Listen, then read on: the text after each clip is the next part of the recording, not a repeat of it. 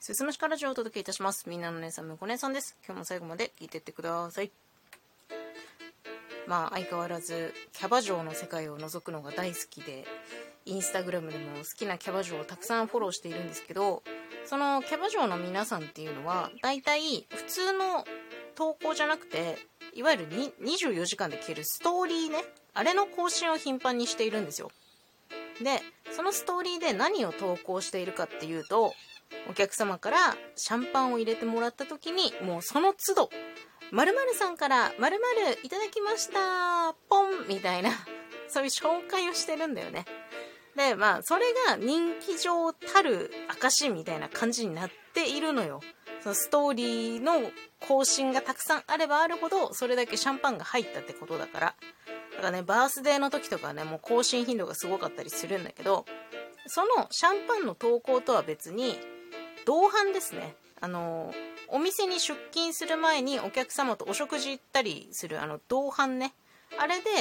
お客様とのお食事風景を載せている人っていうのもまあまあ多いのよ。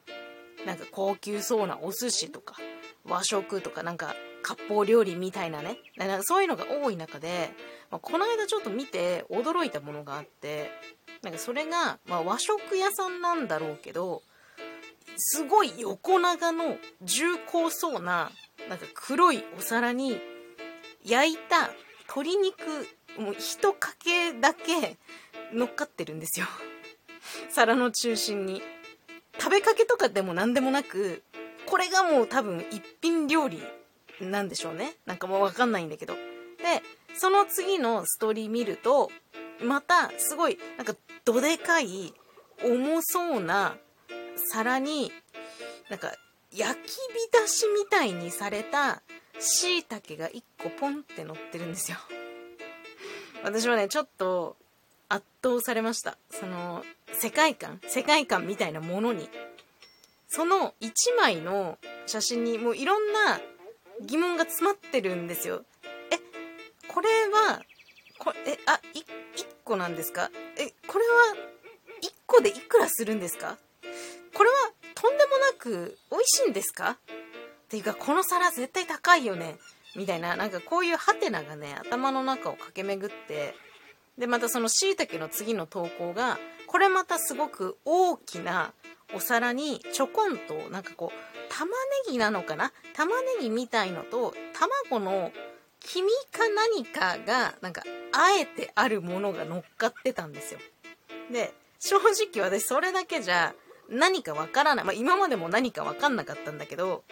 そのストーリーの写真に一言、親子丼って文章添えられてて、親子丼？親子丼？これはあれか？口に含んだら親子丼になるあれか？みたいな。でもなんか米みたいなものは写真からこう見えないし、なんか玉ねぎっぽいものと黄身がなんかこうな何か調味料的な何かでこう合わさってちょっとなんかツヤっとしてるみたいななんかもうよくわかんない写真に親子丼って書いてあるんですよ。でなんかもうひたすらその高級割烹の世界みたいなものに